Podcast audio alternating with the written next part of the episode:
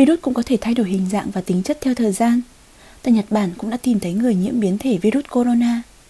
Virus này trong tiếng Nhật gọi là chủng biến dị virus corona chủng mới, Henishu hay biến dị virus, Henivirus. Biến dị virus này đã được tìm thấy ở hơn 10 quốc gia và vùng lãnh thổ. Các nước châu Âu như Anh hay Đan Mạch, Nam Mỹ, Nigeria, Úc, Hồng Kông, vân vân.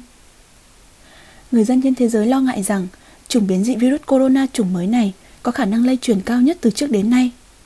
Nhưng tại thời điểm này, chưa thể nói rằng virus này sẽ khiến bệnh tình nặng hơn hay khả năng tử vong cao hơn. Tại Nhật Bản, người nhiễm virus biến dị này được tìm thấy ở sân bay Haneda và sân bay quốc tế Kansai.